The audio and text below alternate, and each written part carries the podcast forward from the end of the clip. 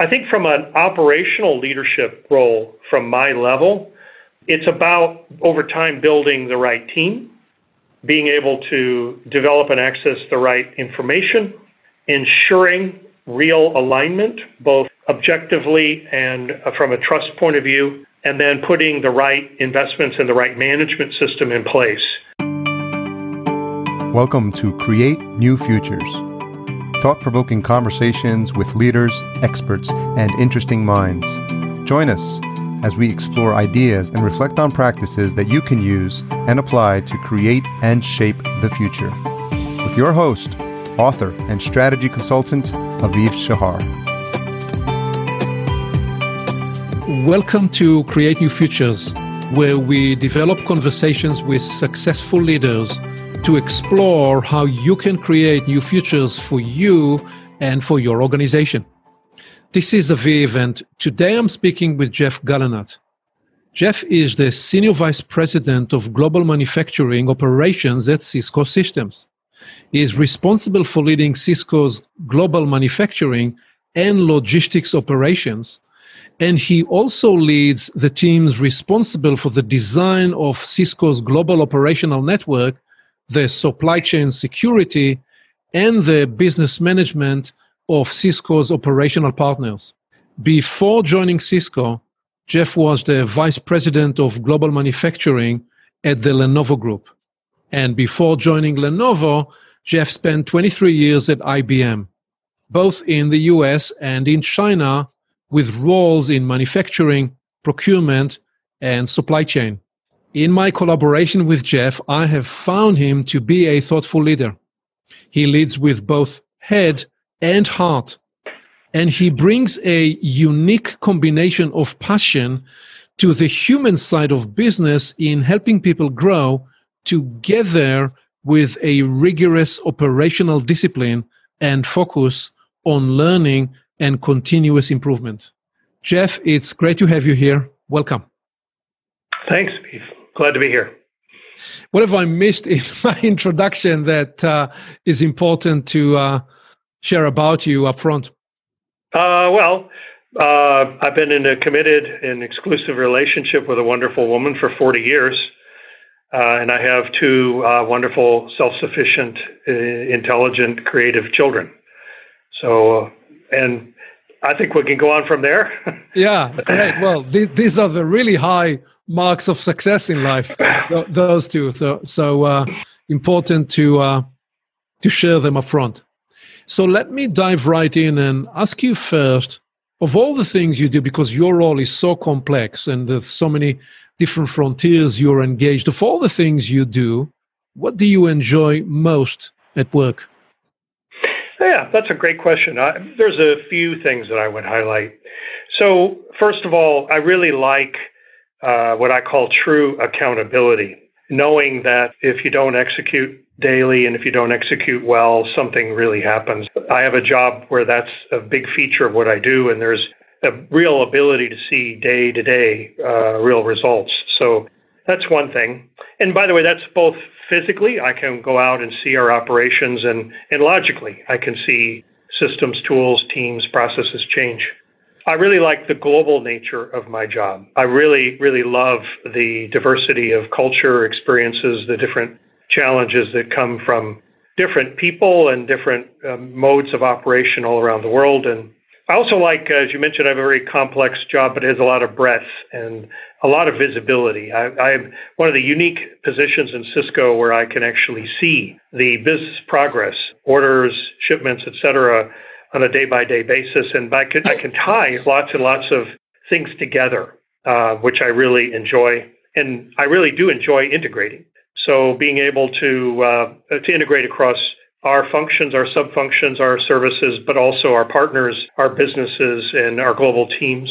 And then finally, uh, I guess I'm a really, really lucky guy in the sense that I get to work in a great company. And uh, I have a truly extraordinary group of people, uh, both in terms of their values and, and their talents to work for. They're competent, they're committed, and I think, as you mentioned before, they're human. And uh, we have a very great humanity in the team and in Cisco. So there's a lot about my job I actually like. This first idea, the, the first uh, attribute that you identified, your focus and your passion for accountability.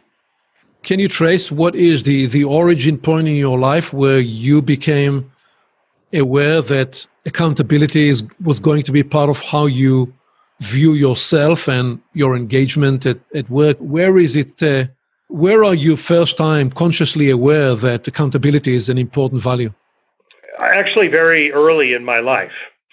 Uh, I came from, like many people of my generation in America, I came from some very, very hardworking immigrant people. Uh, my grandmother, my grandfather was a tradesman. Both of them were tradesmen. My, one of my grandmothers was the first uh, female supervisor in the Detroit uh, municipal system.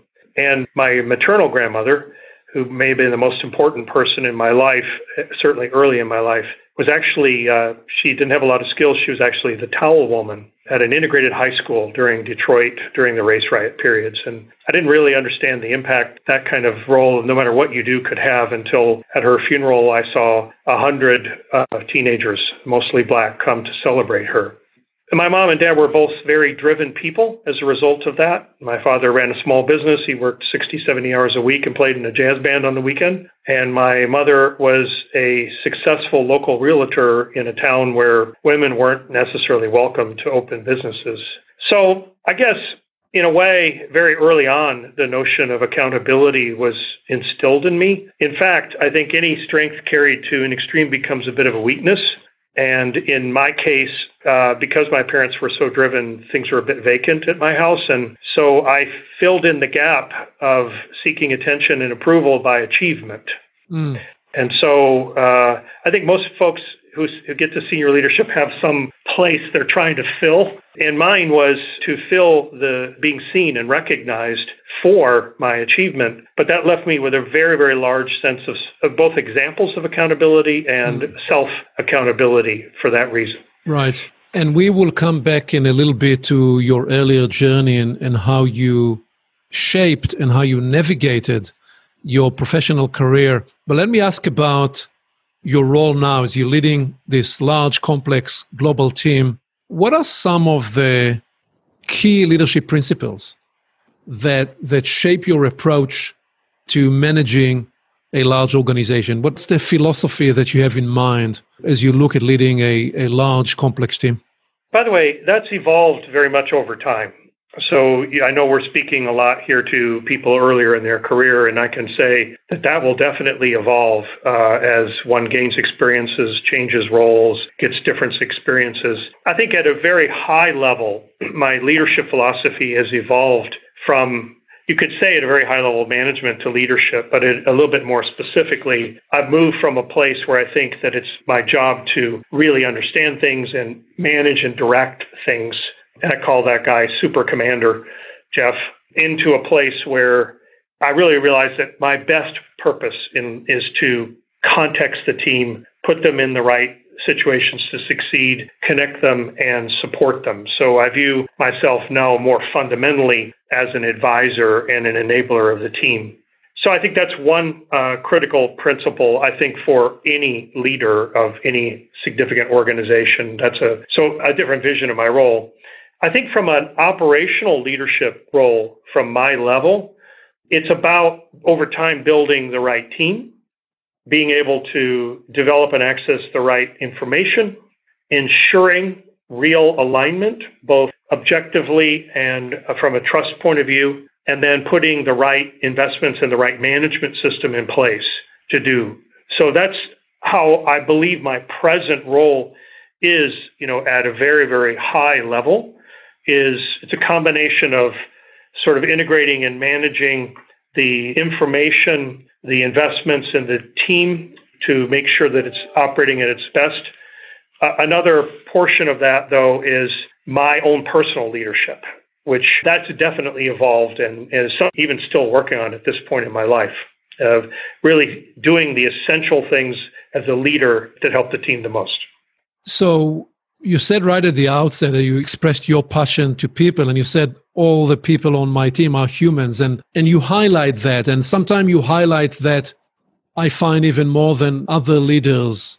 Say a little more about what guides your your focus and, and your passion about people, specifically what informs that kind of, of awareness that, okay, I have different people around the table. I my job as a leader is to bring forward their their best talent and their best capability. Yeah. And therefore, I'm partly a coach. I've I've seen you leaning into that capacity. Yeah. What informs, what inspires that approach, that mindset as a leader for you?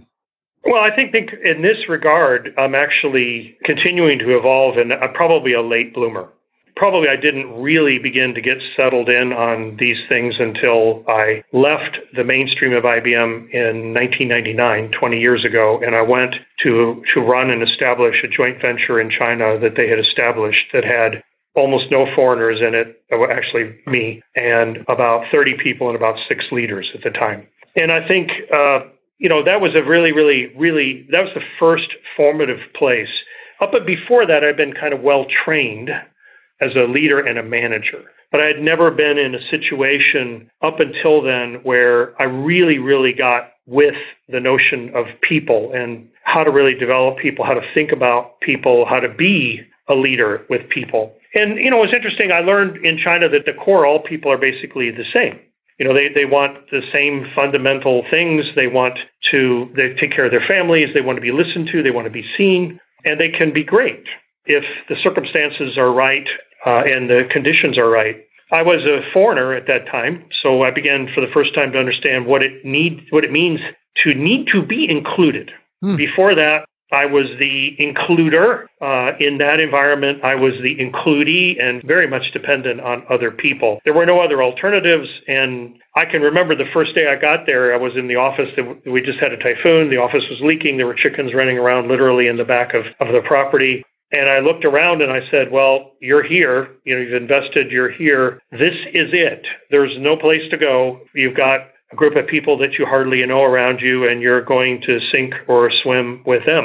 And I think from that place, I learned to lead from a position of ownership and love. Mm. But I led in that situation from the love of the business, love of the team, grow together. But I was the senior leader, and there weren't a lot of checks or accountability on all of that. So I learned about people through that.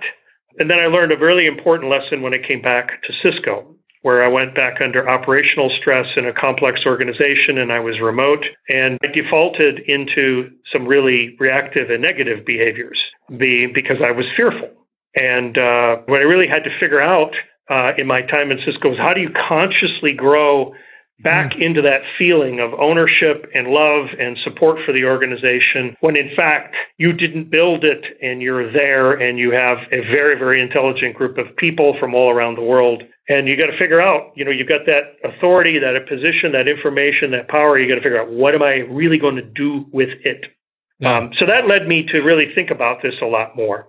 Yeah. And I'm going to come back to this um, again, but since you already mentioned the time in China, take me through this decision point in your life. What, why do you to take this role in China? What year was that? What time was that? It was nineteen ninety-nine, and I was forty years old. I had a, a middle schooler and someone entering high school. My wife had just graduated from uh, the School of Social Work at U N C after going through three institutions and uh, three tries. So it, it hardly seemed like the right moment. What happened was we established a joint venture. It had been incubated by a retired executive. I got a phone call from a friend of mine and said, they're looking for a general manager. And I just thought you should know. And the reason he probably did that was he and I had both spent some time working in Asia, and he had an idea of I, my appreciation. And I'd actually talked to him about the fact I thought that whole situation was about to really explode and change. And so I called the one of the guys on the board of the J V, who was an ex-boss uh, of mine. And I said, hey, Larry, I heard you're looking for a general manager. And he said, yeah, I am. Who do you have in mind? And I said, how about me? And he said, Jeff, that's the two-level demotion, and you're about to become ready to be a vice president at I B M, and you've got, you know, a beautiful home and two kids, and they're getting to high school. I mean, what are you actually thinking? And I said to him, I said, well, I'm thinking a couple things. First of all, I may never get a chance to actually build and establish an enterprise again. And uh, I said, the other thing is, there's something really important going on in that world, and I don't want my children to spend their entire life encased in a, you know, a sort of, I called it a white bread suburb their whole life. I wanted them to see the things that I had seen and have a different appreciation for the world. So I had to lobby for it, actually, Aviv. I've, about three months of lobbying and some previous, you know, favors were called in, and that's how I got the job. And most people thought that I was absolutely crazy. But I thought, to me, it was just obvious. It was obviously the right thing to do for some reason. It was an adventurous move. And what are your children saying today in retrospect about their experience? How many years have they lived in, in China? Uh, let's see. My daughter went through middle school and high school in China. My son went through all of high school. They both have different experiences out of it. Uh, my son got out of it learning to be safe in a big city and feel and feel good. He now lived in New York City when he went out of home. Uh, he now lives, lives in the Bay Area. Uh, he doesn't have a big wanderlust to travel and see, but he has a great appreciation for diversity and a big div- appreciation for urban life.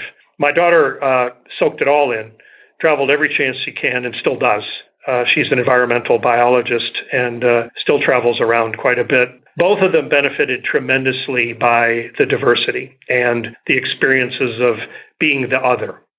What are the other important lessons from having lived and worked in China through these years, time of tremendous change? And you were there seeing the, the entire transformation of China and the broader region uh, of Asia. What are some other highlights that you can share? Uh, well, that was... Some, someday I probably should should have written a book about those uh, seven to ten years. They were things happened so fast, so much was going on, so all the time, so quickly. There was so much interest, and there was so much change everywhere, constantly. I got to be very, very, very much more adaptable than mm. what I would normally have been. Uh, my emotional and mental agility was constantly tested. Basically, no systems, tools, uh, an enterprise that had a probably less than a fifty million dollars of revenue and about thirty people to five point six billion dollars engineering services, procurement services, built ninety-eight percent of I B M's laptops and seventy percent of its servers, and built all of our partners' products and serviced the market in China. And we had five thousand employees and over one thousand professional people. And that happened in seven years.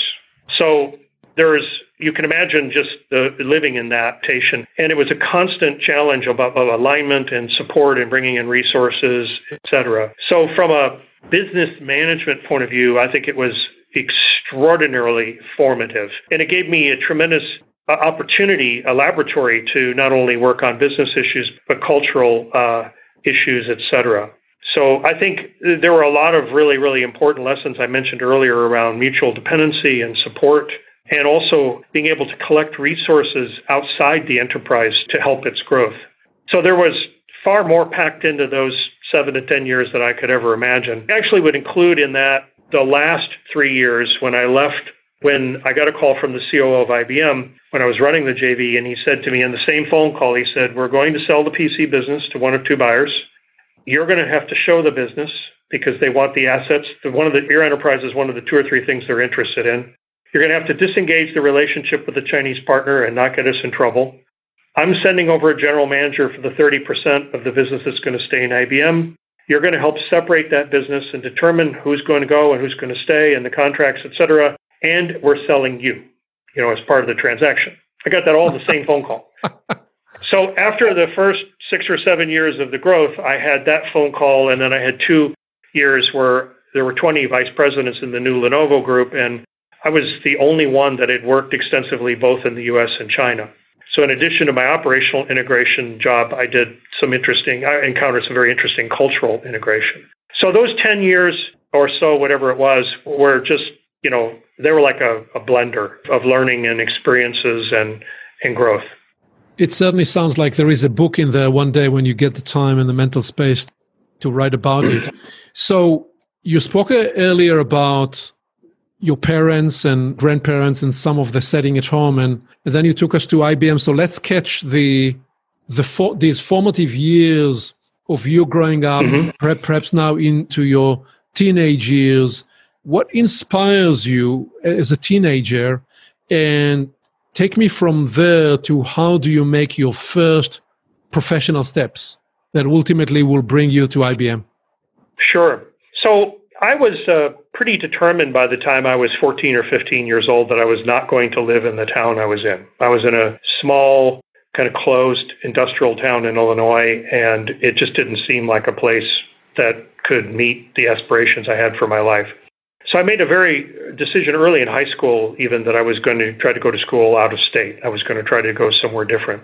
And we used to travel through uh, Atlanta, Georgia on an annual vac- family vacation. I used to see Georgia Tech. Uh, it turned out that one of my best friend's father was an alumni there.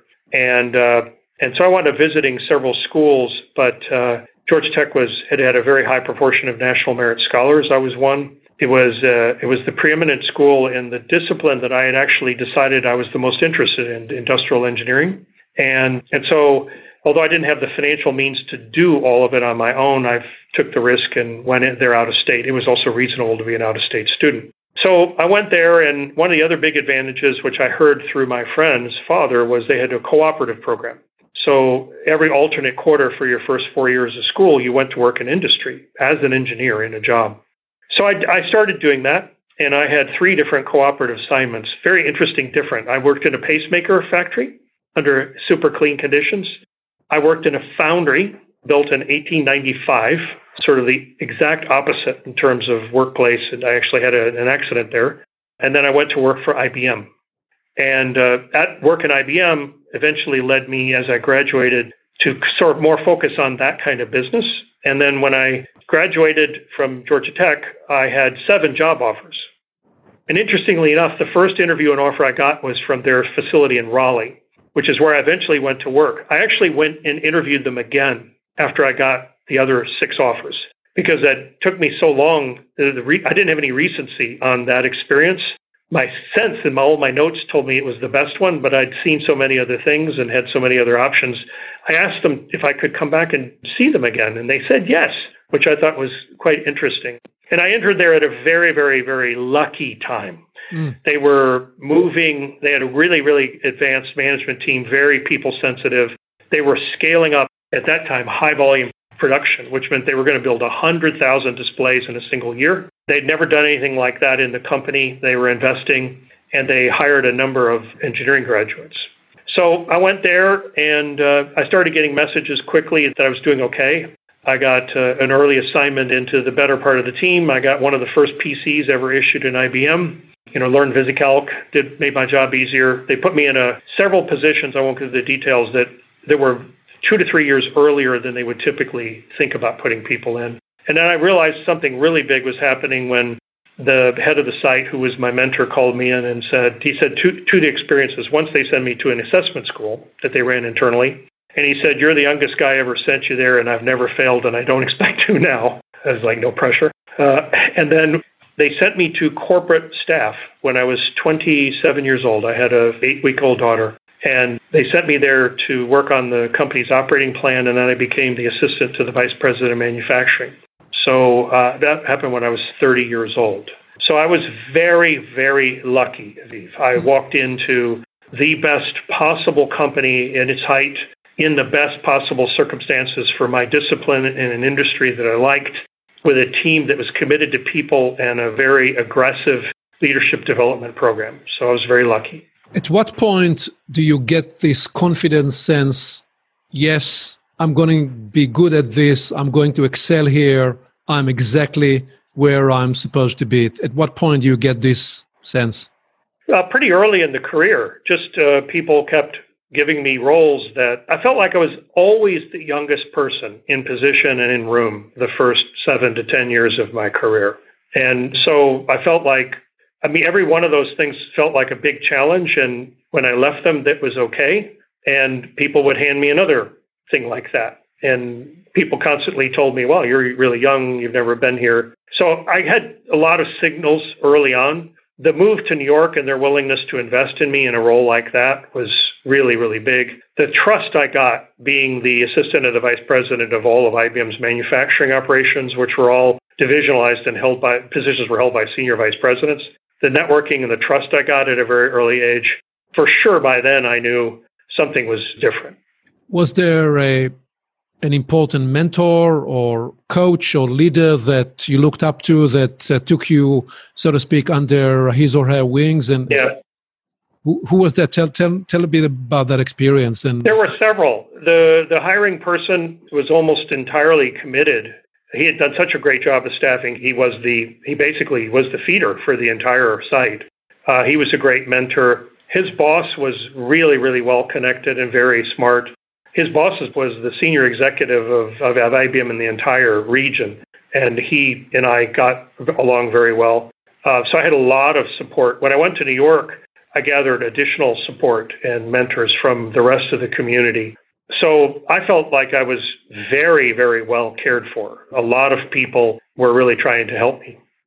What is it you're doing through these steps and stages to maximize the learning, to make sure that you are present to the opportunity and to the learning and the growth that, that it provides? What are some internal practices that you are establishing and building in yourself at this time? Well, one thing that I learned very early on in leadership, at that time I B M was in that site was a mix of very early in career and extremely experienced professional people who had come from other parts. One of the things I learned right away as a young leader was the importance of listening to people who had substantial experience and gaining their ear, their trust, and their respect. I mean, they could really make you or break you as a leader. Uh, they were the informal leadership of the organization, and they always had time, particularly for, for younger leaders that were willing to listen and invest with them. Uh, so I did a lot of that early in my career. Every job I had, I would always try to seek out and understand the informal leadership and the real knowledge base of the, of the team and try to tap into that. I did a lot of uh, more as I progressed, in, and particularly when I went further in my career, I did a lot more listening to soft things. So I had a lot of opportunity to soak in different leadership styles, different communication styles, alignment styles, et cetera, when I was at our I B M's corporate headquarters. I was also there, by the way, when Akers was failing. So you could also be there watching executives deal with, you know, the uncertainty and the concern and the disconnection of that. So, you know, you know, obviously you learn things from really great people. You also learn some things when things are not going well. So I, so I listened a lot, and I tried to develop, I tried to identify the people inside the team and the structure that I felt could provide the most learning and value for me, and invested in them, you know, took time, listened, asked a lot of questions, tried to engender a spirit of partnership and trust with them. That was probably the biggest thing I did. I didn't, you know, wasn't, I went on a systematic study or whatever. I just uh, tried to be present and listen. When you talk about informal leaders, the influencers, I imagine not by title, say a little more about, even from the perspective of today of running a large organization, who are these people that actually can make or break an organization and can lead to success? Who are those informal leaders, and, and why are they so important in, in your experience? Yeah, you know, back then when the information wasn't as fluid and there wasn't, there was more of a hierarchy in a team, they were often positionally established. They were team leaders or people who had moved further in their careers. You could identify them relatively simply, and you just had to check out which ones had gotten there by time and tenure versus which ones really knew what was happening. But even back then and even now, much more fluid and much more knowledge-based and much harder to ascertain, it's still the same things. You know, who are people going to? Who is it that has the interconnective knowledge? Not necessarily the subject matter knowledge, but how do things function here? How do you get things done? How do they get things successfully done? Who is attracting people uh, to work with them on projects and be the best kinds of, uh, the, the best talent magnets? Who do people reference when things get difficult? You know, what's the name that keeps getting called in every time we need to work on something? You know, that's how I identified it in the past. It looks different. It feels different now. It's much, it's much less position-driven. It's much more knowledge and information-driven, and it's much more healthy these days. But I think you can, if you have your, if you have your senses up and your antenna up and you're listening, you can still easily, you can you still easily find them. Well, I think what you're alerting us here uh, for is this idea that, okay, there is the organizational uh, design, organizational structure, the boxes and, and the titles, but you're actually alerting us that there is a whole something else, which is more the what I will call the social topography. Absolutely. Of the, of the living entity we call an organization. And some people carry, as you said, this interconnected knowledge of how to get things done and where you can find the resources you need. And, and actually, there is no substitution to getting engaged and discovering that operating system of an organization if you are to lead effectively. Yes, absolutely.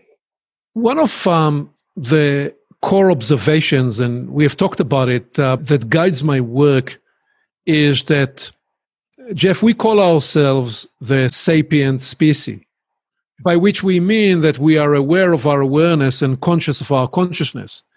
But, you know, given what we're just talking about, the um, social topography and, and becoming aware how an organization operates, I find that most organizations, they do operate quite unconsciously.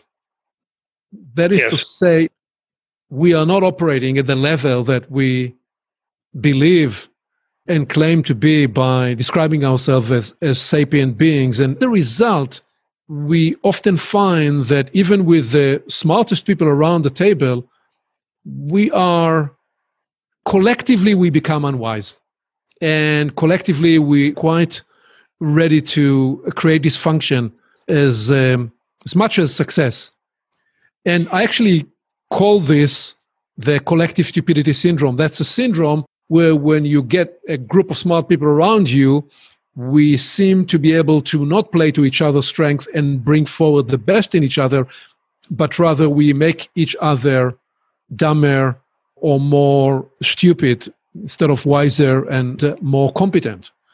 How do you try, how did you try to sidestep dysfunction and to play to people's strength with when you look at, at your recent roles and bring forward the, the best in people? Because my, again, my premise is unless we lean into that deliberately, consciously, we will by default create collective stupidity. So what would you say for you when you face mm. the challenge?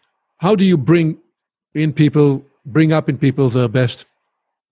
Well, the big challenge, and I'm certainly not as adept at it as I would like to be. Uh, I'm still learning uh, every day at that, and I have to say that you know I've I've certainly been aware of many cases where I've been in uh, in contributing to uh, what you I guess would call collective stupidity. I think there's a couple of components of that, Aviv, we could unpack. One is you know what what do I think about in terms of my leadership rules that influence how that goes, and then maybe a, a couple of wor- a couple of comments about uh, how I, I look at individuals uh, in that context, and then maybe how do I think about building a team and leading a team that resists that. So if it's okay, I could give you yeah. th- those three things, and we could talk about them. Yes. So first of all, just in terms of the construction of the team, I think you know I think you got to start with people's values uh, and their real innate capabilities. You know, I think uh, if you're running a team that doesn't have the right values in the right orders, we're in trouble to begin with. And to me, that stacks up, you know, the larger organization and remit, the team that you're in, and then you. And particularly as a leader, if you're not oriented that way, it's really, really difficult. Uh, if people's self-motivations and their self-fears, you know, they're not even geared right when they come into the conversation. They're not motivated for the collective good. I think you've got to build a team that has people with it that have this sort of learning agility, the capabilities uh, emotionally, but also the persistence when adversity really strikes. I think when people ask me, what do I recruit? I'm looking for curiosity, mental agility, and resiliency. And, and I think you got to mix the teams. Diversity is really, really super important. Uh, the skills, the strengths, and the styles and the experience of the team need to be mixed. And to do that, you have to really create an inclusive environment. And I think trust is the other knitting of the team. So uh, people need to be trustworthy, and they need to be able to they need to be able to give trust and hold trust. So when I think about a team that is resistant to many of the things that you're talking about, you know, that's what I'm thinking about when I think about the teams and the people. you know, when, when I think about my leadership, you know, as that team leader, you know, in addition to trying to construct that team carefully and maintain it based on what we just talked about, I think there's some things that I've got to do. So, you know, they're going to sound really, really trite uh, in some cases, and some of them I think are pretty profound principles. One is you got to show up. Mm. So, you know, somebody often says, you know, half the battle is just showing up and being present and visible every day. And and what I mean by that is not just being present, but having the team feel you. Mm. They need to feel the presence. They need to feel that you're there with them, that you want to be there with them. And that feeling engenders the kind of trust and supports the kind of trust that allows the difficult conversations to happen and allows diversity to occur, which are kind of the enemies of collective stupidity. I need to be the person in the room that's probably the most curious. Mm. And because people will follow my example, and if my example is to dictate and talk and direct, that's what the team will react to. If I'm asking and I'm generally curious, people generally follow with that.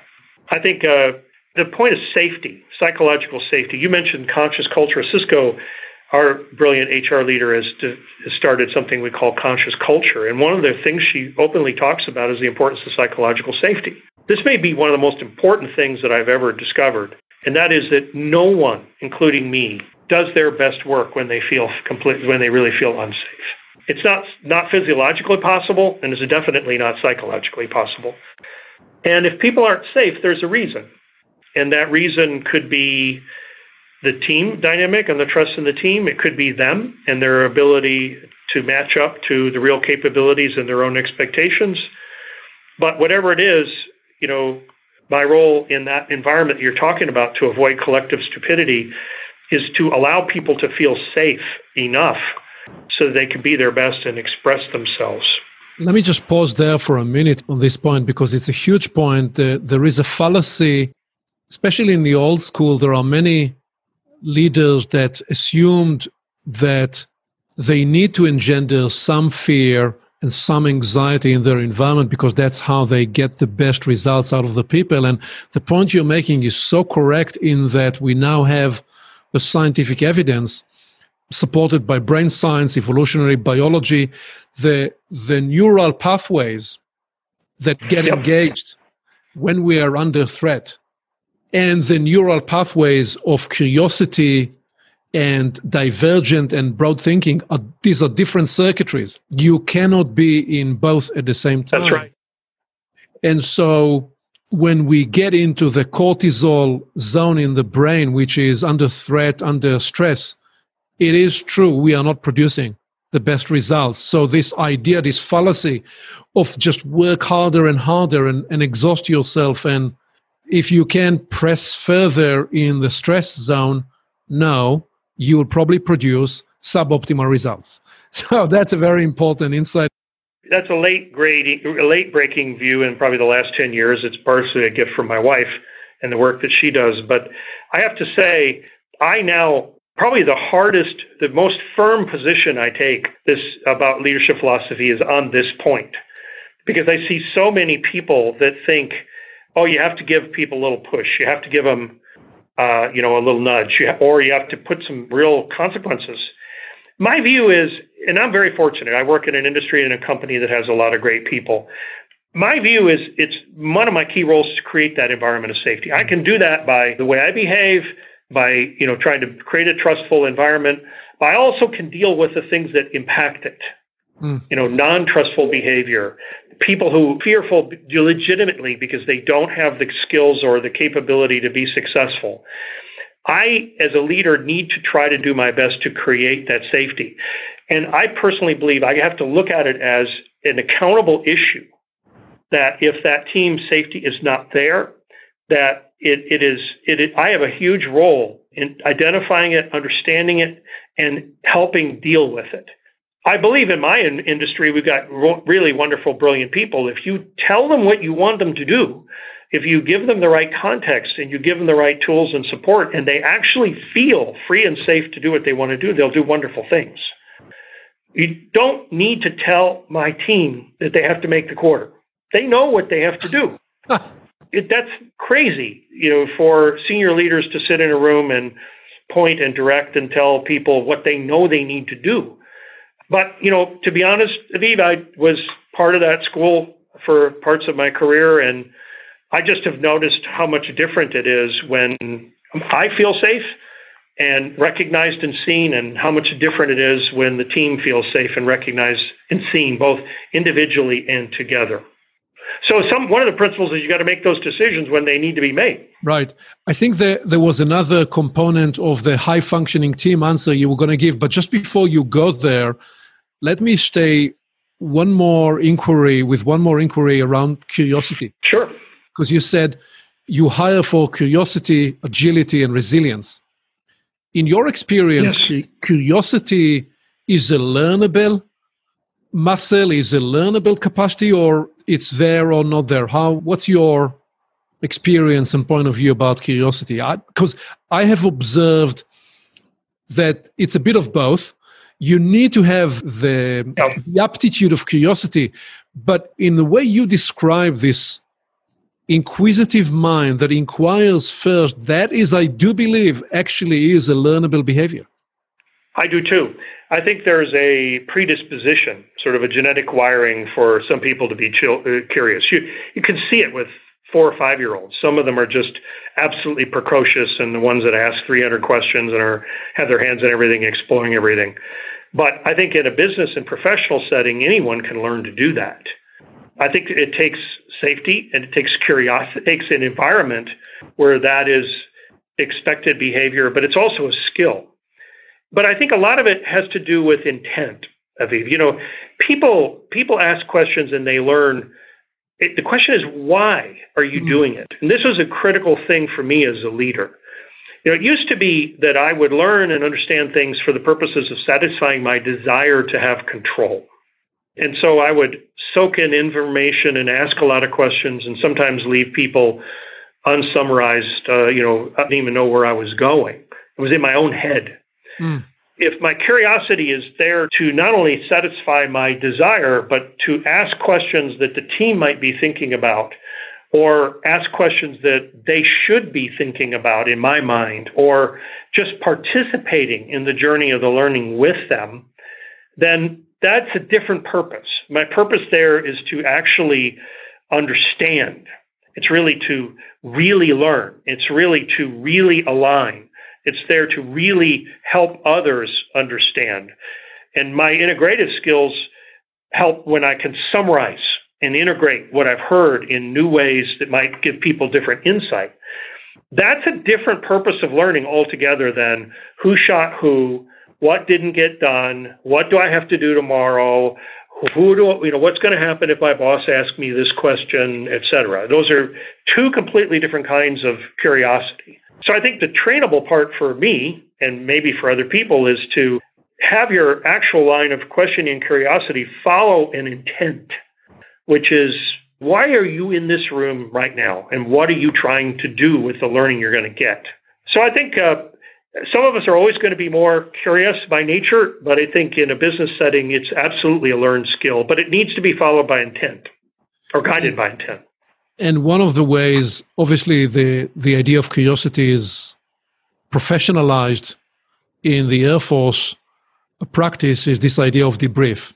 And the point about debrief is yes. that, that we have to learn to debrief both success and also failure. Yes. You, you mentioned how earlier in your career in, in I B M, you could learn from successful leaders, but also you could learn from where things failed. Could you share, is there any setback or challenge earlier in your career or later where you felt you were struggling with something?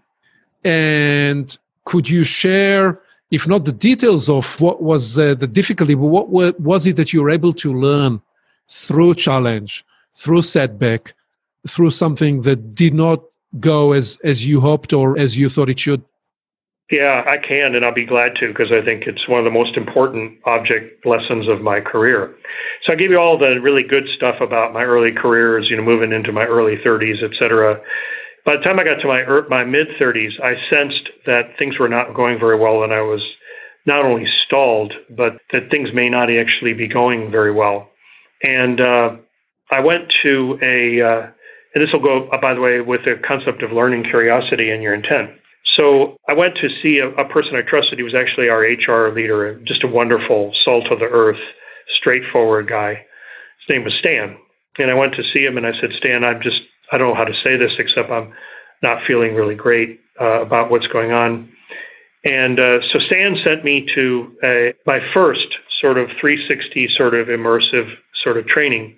And from that training, he helped me debrief the results. And to make a long story short, what wound up happening was that people's impression of me was, this is a really, really smart guy, and he takes a huge amount of pride, and he always wants to be the smartest guy in the room. He never asks for help. He's really brilliant, and we can trust him to do what he needs to do, but we don't know him, we don't feel him, we don't trust him. Uh, we're not sure that he has their back. And, you know, I was just floored, a bit reactive, because I sensed that that was probably true and the reason, but I was a bit floored by it. And I looked at Stan, and I was in a real conundrum, and I said, I don't know what to do. What do you suggest that I do? And he said, look, he said, this is, it's not great, but it's not a crisis. You know, a lot of, you get the authenticity, the skills to be successful. He just, he said, just do me a favor. He said, just go talk to the, these three or four names who are going to be influential in the organization. Just talk to them and tell them about the feedback and ask them for their help and for them to be vested in your success. Just do that, nothing more. And those were incredibly scary conversations. They strip you bare of all of the defenses and the things you've been doing, and and you go in, and, and it was really hard. And I was really lucky. The three or four conversations I had, the people were really, really welcoming. They sat down, they calmed down, they gave me very generally very supportive arguments, uh, supportive comments, but also a lot of coaching. But what was amazing to me about that, Aviv, was not only did I feel better, their perceptions of me and their willingness to be vested in my success and coach and help me changed overnight. I just had never asked them. Mm.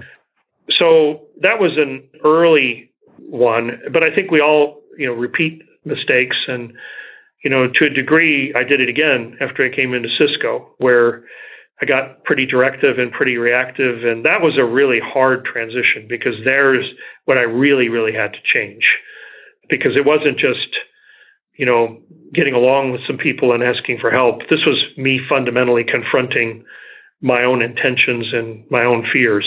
So that was a, a much bigger journey. Say a little more about this idea of confronting your fears, because we hardly talk about that in the corporate space. Yeah. But in the end of the day, when we operate out of fear, we create a large shadow in, yeah. because there are then capabilities, skills, ingenuity, creativity that we hold back because for some reason or another, we got an idea of an image of who we're supposed to be in the professional setting. Yep. And we leave yep. a huge big part of ourselves outside of work for all sorts of supposedly good ideas. So what was it you were discovering at that so, time? So second example was about two to three years after I joined Cisco. I was operating in my present role, but I was living in Hong Kong, away from the center of headquarters. Relatively new executive. We were, the business was struggling a bit at that time, and we were really struggling to, to get the deliverables done.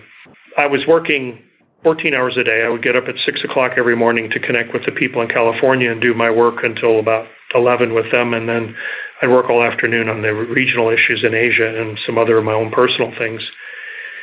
I just didn't feel things were going very well. My, one of my H R advisors, again, another one, Jane, who I still love today, she suggested I engage a coach, which I did, a, a wonderful woman named Barbara from Australia.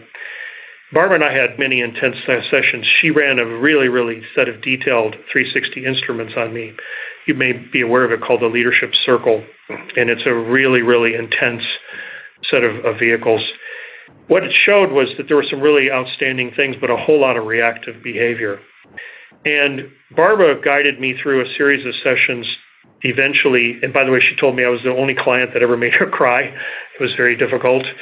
Uh, and it was difficult for me too, but what I finally got to was a place where I realized that my actual secret intention, which was driven entirely by my fear of failure and the many things that were going on, the thing that I did to make me safe, my secret intention, that it was refined from a very young age, was to drive for achievement and to drive for it myself and to become what I call Superman, Super Commander Jeff.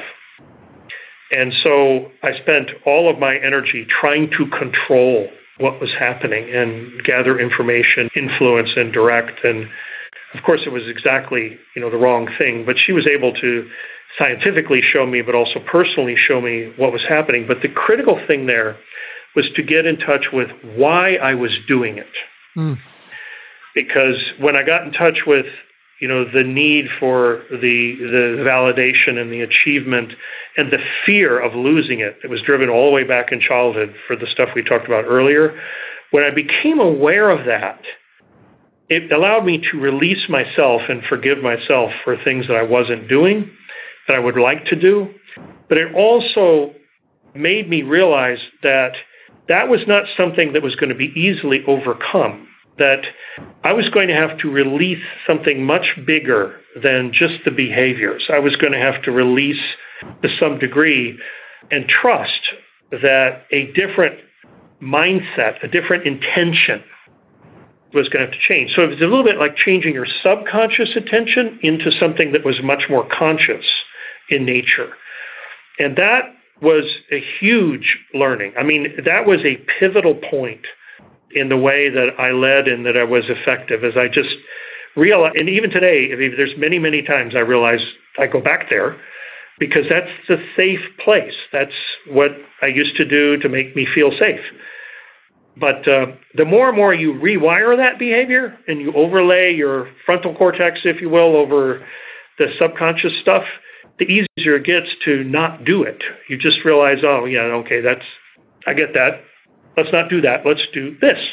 And that was the biggest issue. The beauty of the story you just shared there is because what I hear in this is the true nature of the leadership journey from the inside out, and how the the drive for success and achievement and control at some point is superimposed, is overtaken by an even bigger, more important impulse, which is the idea of self-growth and stepping up to raise your consciousness and self-insight and self-awareness such that you'll be able to operate at a higher level. What you're also describing in that is these are like the old operating system, Jeff, and the new operating system. Yes. And this is true in each one of us. When we are under stress, we tend to revert back to older yes. operating system.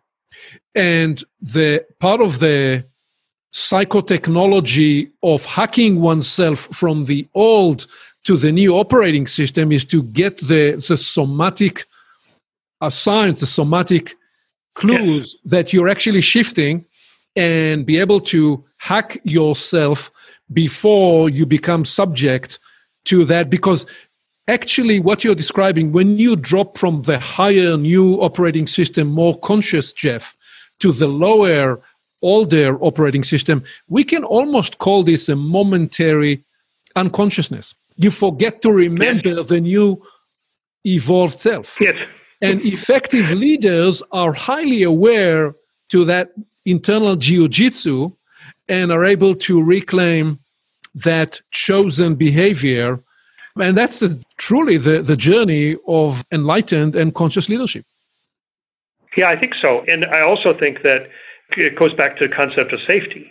If you're not conscious and you're not operating in a safe environment, and you're not, and people in your team are not, people go into that old operating framework when they feel fear. It's fear that drives that. Nothing else. Fight or flight. You know, very, very, psych- very, very visceral. The other thing you talked about, the somatic stuff. I mean, I've learned to feel when I'm getting reactive. You know, this tightness in the middle of your body, you go, ugh. And it's like irrational. It, you, why am I reacting to that? And that's a good sign that you're about to descend into that place. But it's it's a natural thing to do.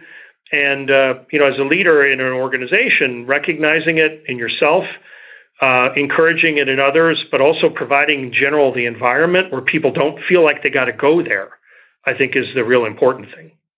With all that you know today and all that we are covering here, what advice would you give your twenty-five-year-old self?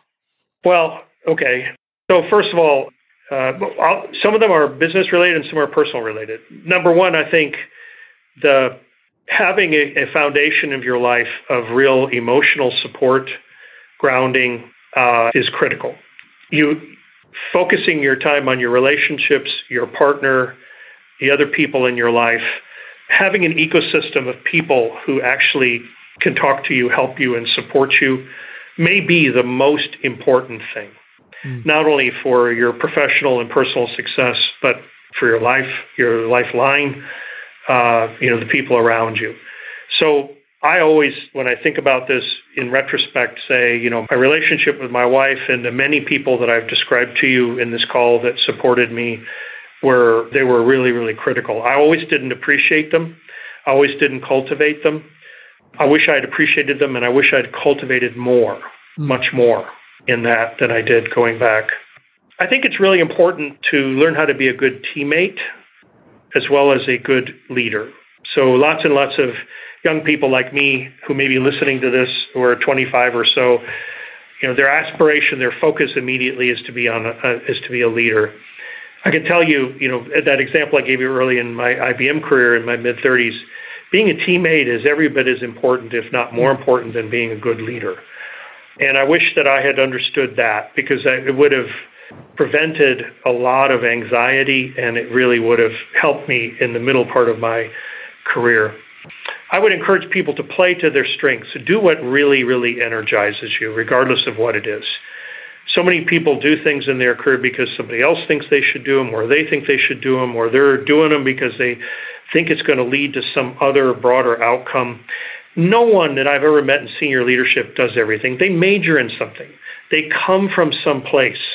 What gives them the capability to grow in their career is a combination of things and circumstances, which may or may not be present in anybody's life, but you sure should be happy and engaged in whatever you're doing. So I would definitely, I did a lot of that in my career, but I would give that advice to people. I would tell twenty-five-year-olds why I hire people and what I think is important. You know, it isn't what you know or who you know. It's what you can learn, what your willingness is to generally, you know, be engaged and curious with others and be a great teammate. And it's your mental agility and persistence that matters at the end of the day. That's what I would make sure that people understand, that that's what it is at the end of the day. Uh, you can acquire skills, you can acquire experiences.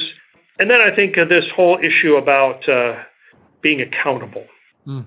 You know, I think there is, sometimes I feel all through my adult life, one of the things that frustrates me the most in business and personal is accountability. You know, accept what it is that you own and really own it. Don't shade the truth when things don't go well. I mean, I tell you, as a senior leader, one of the things I'm looking for in the debrief that doesn't go well, I'm looking for the, the person who's going to speak truth to power. Tell me what really happened. But more importantly, tell me what you're going to learn, and don't let go of the ownership of it, of that issue while you're going through there.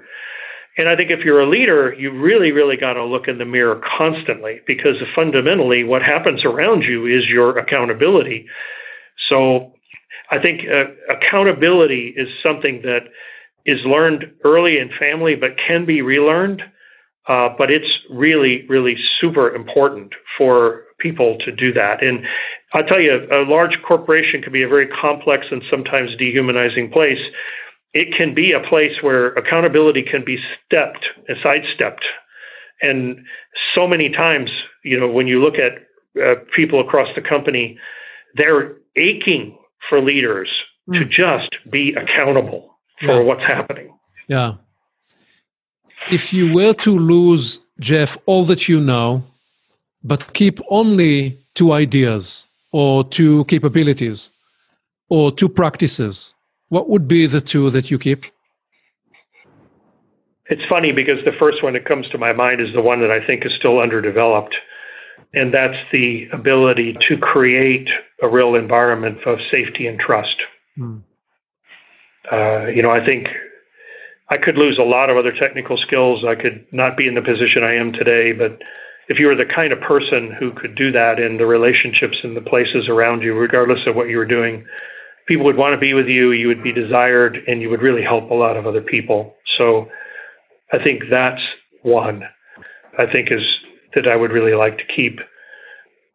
If I went to a more of a business side, you know, as opposed to a, a leadership side, I think the the skill to be able to understand and create uh, an effective repeating management system of information would be the other one that I would keep. I think if I carried those two things into almost any situation, you know, I probably would be, I would feel more comfortable. I think the people around me would feel good, but I also feel like those are very, very transferable things. Yeah. Finally, wh- where will you be in five years' time? What is it you're looking forward to in five years? You know that I'm going to be retiring shortly. That's publicly acknowledged.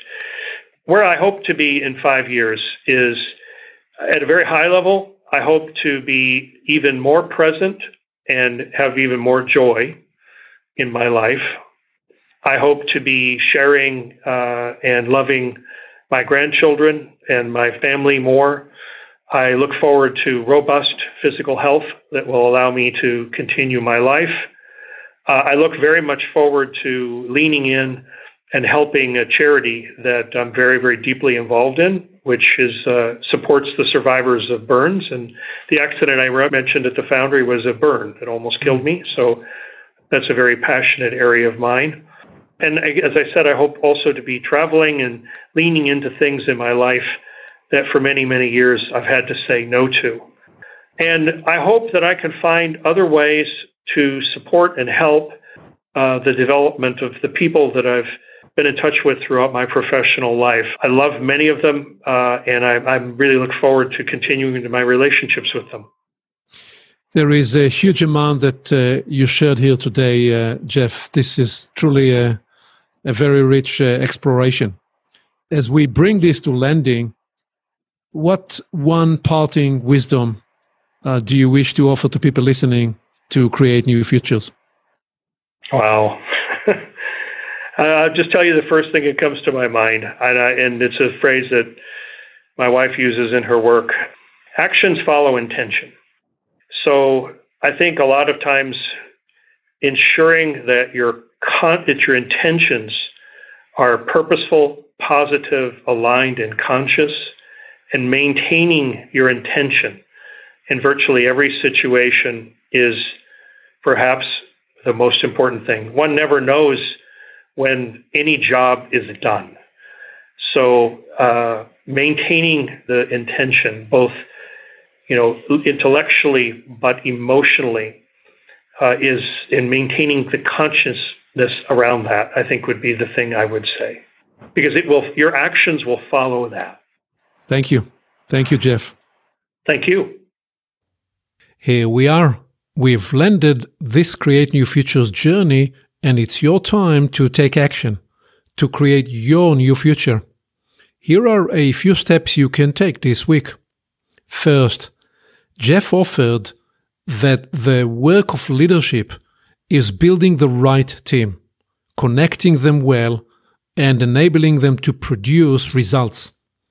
He discovered that the way to lead is from a place of ownership and love.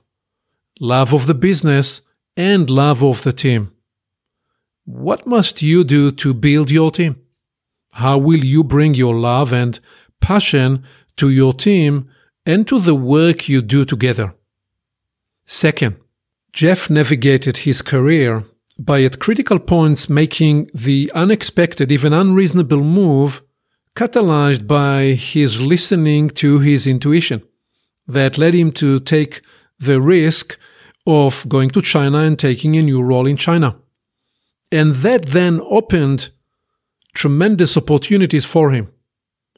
And that in the process also made him much more adaptable and resilient. Where must you listen to your intuition, including where must you be prepared to make the, the unexpected, the unreasonable move, because it will lead you to new, greater opportunities. Third, the biggest thing Jeff focused on in advancing his career was building trust and partnerships with key people, people that could help and enable his success. And he practiced listening to them, recognizing that by investing in them, he was investing in himself. How will you practice high quality engagement and listening to key people in your ecosystem. This cannot just happen by chance. It requires an intentional effort and purpose. Where can you demonstrate that kind of intent this week? One more thing. You can reach me directly by phone and on email to explore your purpose and to discover how we can help you and your team create new future today. See you next time.